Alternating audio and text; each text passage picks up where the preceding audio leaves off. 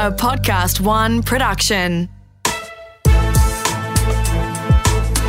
This is Global Truths with Dr. Keith Suter. In this episode, we're talking about a nice surprise that's come out of the world's forgotten continent. And, of course, there's no arguing that that is poor old Africa. No one really does care so much about Africa except for China, do they, Keith? Well, they haven't for a very long time. So tell us the good news about what's going on there. Well, this is a story that's appeared in the Evening Standard, which is a British newspaper. And it's looking at what they call the African Queen. Her name is Runa Alam. She's originally a Bangladeshi. And she has got a background in finance. Her family left Bangladesh. Her family moved to the United States. She studied in Princeton, clearly a super bright young woman. And she is now encouraging investment in Africa. So she has no direct African link, but she recognizes that Africa is the continent of the future. It's the world's second biggest continent behind Eurasia. Is that geographically or population? Geographically. Right. In terms of population, it'll be number one by the year 2100. It'll overtake China and India, and you'll have more people living in Africa. And so what this woman is arguing to investors is that, okay, investing has been fairly dangerous. It's not for the faint-hearted. You've got the threat of corruption, political instability, and the difficulty of making decent returns. And so a lot of investors don't want to do that. But she is saying, look, I think that China is the continent of the future for a number of reasons. One, obviously, is the demographic one that we've just touched on. That's where the young people are. And young people are fantastic for economic growth. Not ageing populations. Not like ageing populations, which is a risk that we've got with, well, you know, the concern about China is that it may grow old before it grows rich. Japan is certainly growing old. And Russia's got declining population. So the great advantage of Africa is that you've got so many young, enthusiastic people. So that's obviously an important factor, which is why she is arguing that Africa, although it's not an area for amateurs, she believes that, in fact, you can find good investment activities. So she's very optimistic. The technical term is bullish. Yeah, right. For Africa. But so this is why I wonder, because, well, Africa still feels like the Western frontier in that it's not really spoken about. It's never really the point of big news stories unless it's atrocities of some sort. Like, it doesn't feel like much good news comes out of Africa, Keith. But it's being badly served by the Western media. We only cover Africa if George Clooney or somebody, you know, you get an American Hollywood star of some sort, they create a story in Africa. They complain about violence against Africans, or they're encouraging the adoption of African children, whatever it is. So their role, by the way, is that of a white intermediary. In other words, that you have this white person, male or female, who stands in front of a group of Africans who have just been slaughtered or who are dirt poor or whatever. And so this becomes an opportunity for you to understand what Africa is about through the eyes of a white person. Yeah. Because you won't understand it through the eyes of Africans. That's the reasoning there. And the media treat Africa very badly. Again, this article in the Evening Standard is quite interesting, that Africa has no firms in the Fortune 500, which is the listing of the 500 biggest corporations in the world. And there are only 400 firms with annual sales of 1 billion plus. And certainly the money is pouring into Africa. They found that a recent study that there'd be an estimated $2.5 trillion of consumer spending in Africa by 2030, which will be doubling the 2015 level. And in the year 2035, there will be as many people going for their first job in Africa as the rest of the world combined. This goes back to the demographic issue. Right. All these 18-year-olds.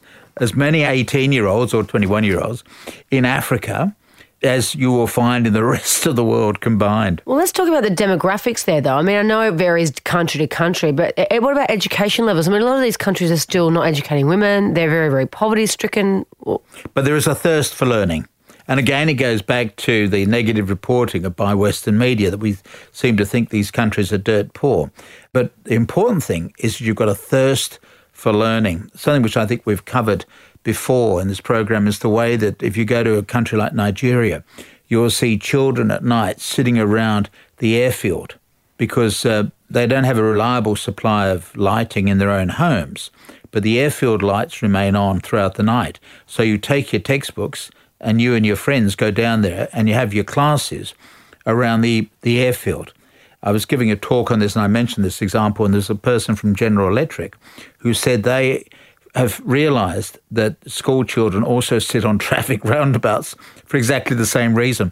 General Electric are providing all these lights at traffic roundabouts in Africa, and the kids turn up and sit on the roundabouts and enjoy this excellent lighting.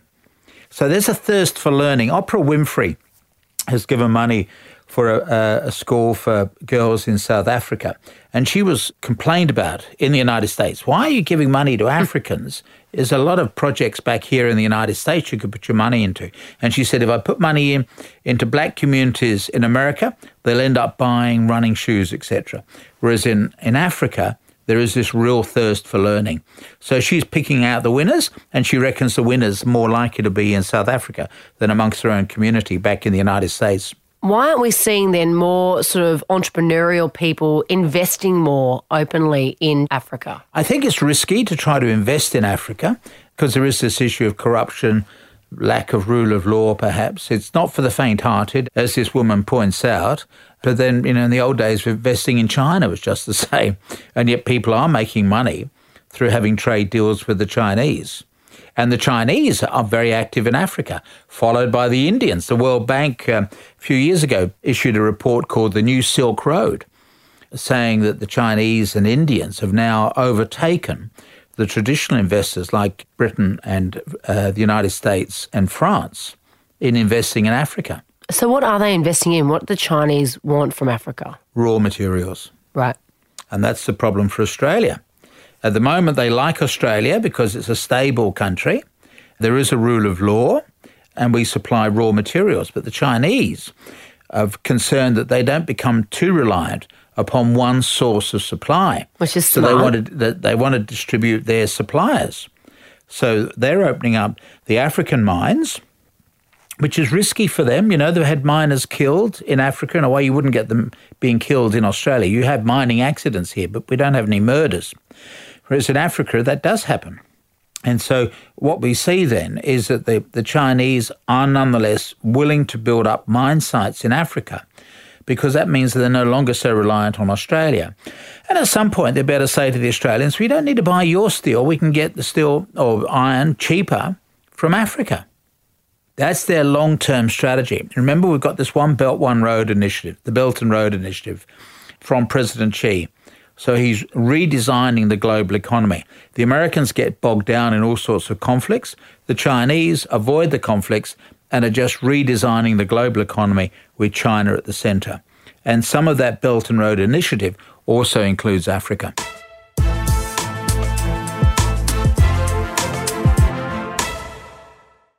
This is Global Truths with Dr. Keith Suter. We're talking about the rise of Africa, the forgotten continent, the continent that no one really talks about unless, to be fair, Keith, kids are kidnapped or there's tourists kidnapped off Somalia by pirates. Or, that's right, absolutely. Or Oprah Winfrey is opening up a brand new school or someone like that. Which means we therefore miss the really big story, which is the economic development within Africa. And the fact is there is a growing middle class. And that's the key factor. We've seen it in Asia. You get the middle class developing in South Korea, Malaysia, Singapore, and that middle class then drives economic change. And in Africa, they've got a lot of youngsters and who are willing to learn. The other thing which is interesting is the fact that there are more mobile phones in Africa than in the United States. What? No. Incredible. That is amazing. That is amazing. And what they have done is to leapfrog the old era of landlines, which older listeners may remember. I remember, and I'm not that old. So you'd be getting telegraph poles and the wires and all the rest of it. They've gone over that. They've gone straight to mobile phones. They do mobile banking. so that you can move money between accounts. In Kenya, it's called M-Pesa. It's really brilliant. So these are Africans that are very tech-savvy. They've not gone down all that legacy stuff, part of wires and poles and whatever. They've jumped over that and are taking advantages of mobile telephones. There's a group in the United States that's produced a $100 computer. And so you just give kids this computer. You don't give them an instruction manual. If you've ever used it as an instruction manual, you'll know it's a dead loss anyway. And the kids just take to these $100 computers, and they are soon operating the computers because they've got young, inquiring minds. And that's what you're talking about, a whole generation of those people in Africa. Absolutely. Let's talk about the different countries then, because, I mean, they all differ. And you've got that West Coast, which is different again to the East Coast in terms of culture, and the West Coast seem to be much more underdeveloped. Is that fair to say? No, it's not, because you do have Nigeria there, which is a powerhouse, again, very corrupt, but with an immense amount of oil. And indeed, oil is now being discovered in Ghana. We didn't know there was oil there until we went looking for it. And you go looking for it, and suddenly you find out, they've got oil here. And the United States, recently, of course, is changing its development of oil through fracking. But the United States a few years ago was getting as much oil out of the west coast of Africa as it was from the Middle East, which makes you wonder why they're still so bogged down with Saudi Arabia. But anyway, that's another story. Yeah. So as you go looking for these raw materials, you start to find them. And there's plenty of water in Africa as well. So there's a lot of development potential there. What they're missing out on, obviously, are skilled people who can do a lot of this development. But the value of this article, and particularly focusing on this particular person, is that we see a reminder about the value of investing in Africa. So if you've got some spare money, don't put all of your money into Africa. But I'm not licensed. That's overly encouraging. I'm not licensed to give financial advice. But in fact, this person, Runa Alam, and her company based in London are doing remarkable things. And she got this profile. So she grew up in Bangladesh. She was there for a very brutal time. Well, it's East Pakistan, really. And she was there for the war between East Pakistan and West Pakistan, the creation of Bangladesh. So the family left when she was aged 11. The family moved to Iowa in the Midwest of the United States. And then when she applied to go to Princeton University, you might as well go to the top. She applied to go to Princeton University to study development economics when she wrote on her application that she wanted to rebuild a Bangladesh. Really, very ambitious, very go-ahead. So after she graduated from Princeton, she then went on to work at Morgan Stanley and Merrill Lynch. Mind you, she was working 90 hours per week. She worked very hard, very tough cooking. But it's a remarkable story. And for me, what was interesting is that if there were to be a story just on Africa itself, you probably wouldn't bother to read it. But the way the Evening Standard did it was to build a story on Africa's economic potential based around a very attractive woman. So that's how you do anything, Keith. That's how you do it, absolutely. Sex sells, including investment. So there's this lovely photo drawing of her, really eye-catching in the newspaper, and it just draws you in. You want to find out what on earth this African queen, as the paper calls her, what on earth she is about. She's got credibility, though. She has credibility. She's made a lot of money. You know, she's worked in hedge funds in the past. She's now created her own organisation, Development Partners International, an Africa-focused private equity firm which has been making successful bets on the African continent for more than a decade. So it's a really inspiring story, and we're doing it through the eyes of one woman who's a financial expert. But through looking through her eyes, we're seeing a different view of the continent, not one that is drenched in blood. Well, that's worth a lot. It is. And has her opinions been endorsed by anyone of consequence? Oh, I think so, because she's able to raise the money. So her company, DPI, Development Partners International, operates in 27 countries and has $1 billion of assets under management in 21 investments. So she's actually a major player, which is interesting because, you know, we talk about China and India. So you've got this woman based in the United States who's also a major player. She's based in London as well. It's just something that she's come out of nowhere with. Yeah.